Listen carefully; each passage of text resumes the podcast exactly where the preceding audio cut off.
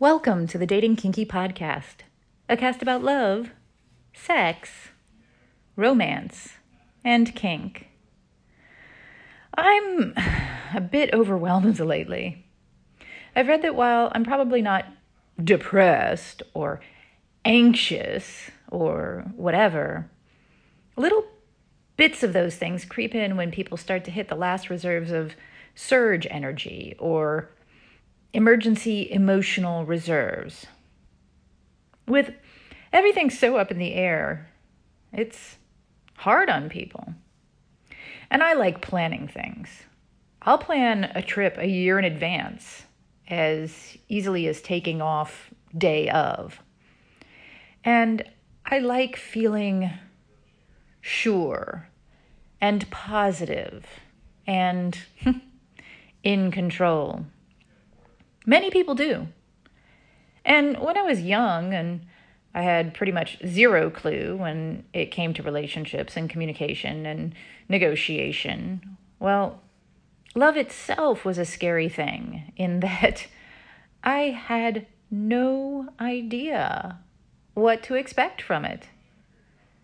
And people confused me too.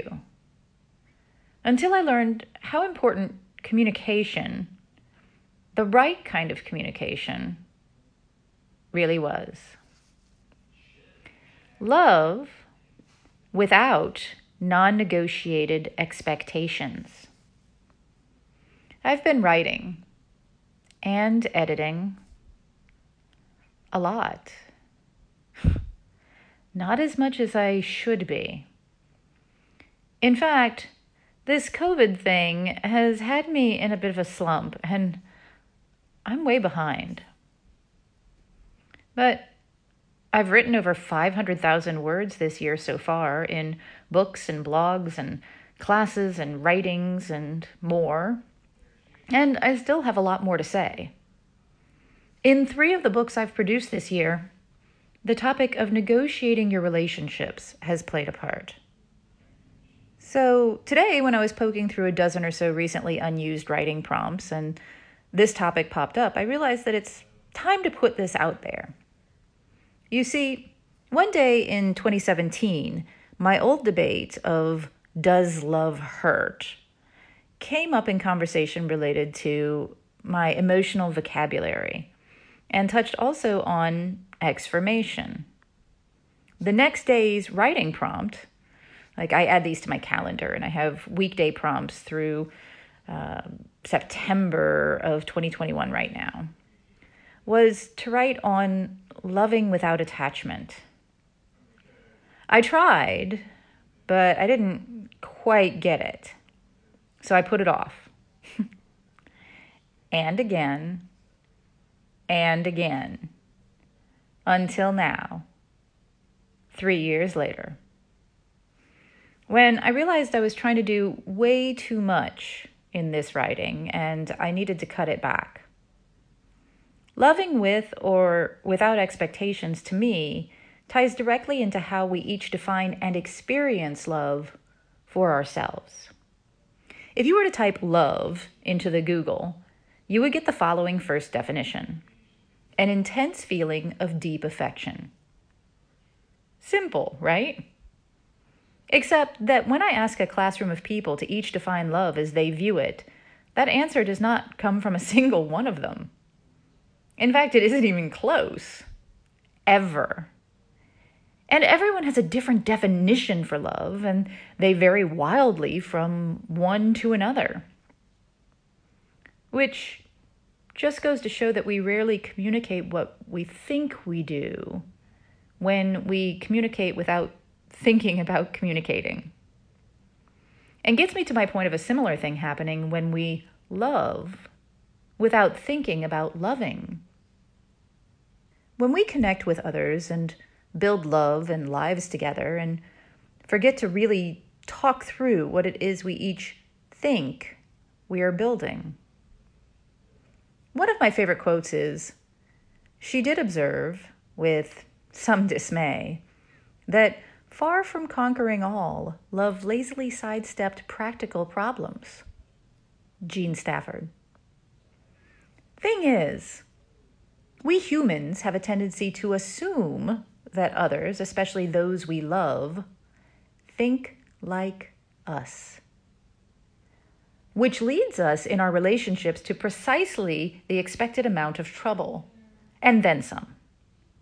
Those assumptions and how we act on them without thinking or negotiating with our partners are commonly referred to as covert contracts, which are simply assumed expectations, and which I wrote about in the negotiations chapter of my So, What is Kinky Anyway book. I also wrote a blog about it, and it's worth a read. Covert contracts are ruining your relationships. I'll include the link in the show notes. Okay, great. But how does this whole relationship negotiation thing work?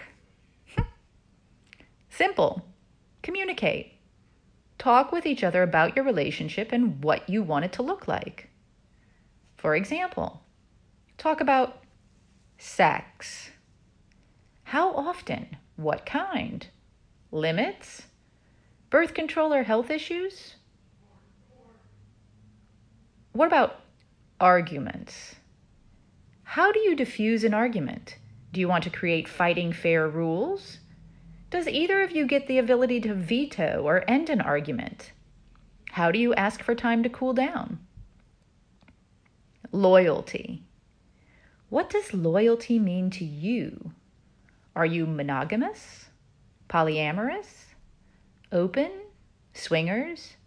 How do you plan to interact with others in play, sex, and love if at all? Do you have agreements you'd like to make? Finances. How do you handle money? Do you share it or keep separate accounts? Do you move in or buy a home together? Who's in charge of major decisions? What can be done without discussion? What needs buy in from everyone in the relationship? How do you save?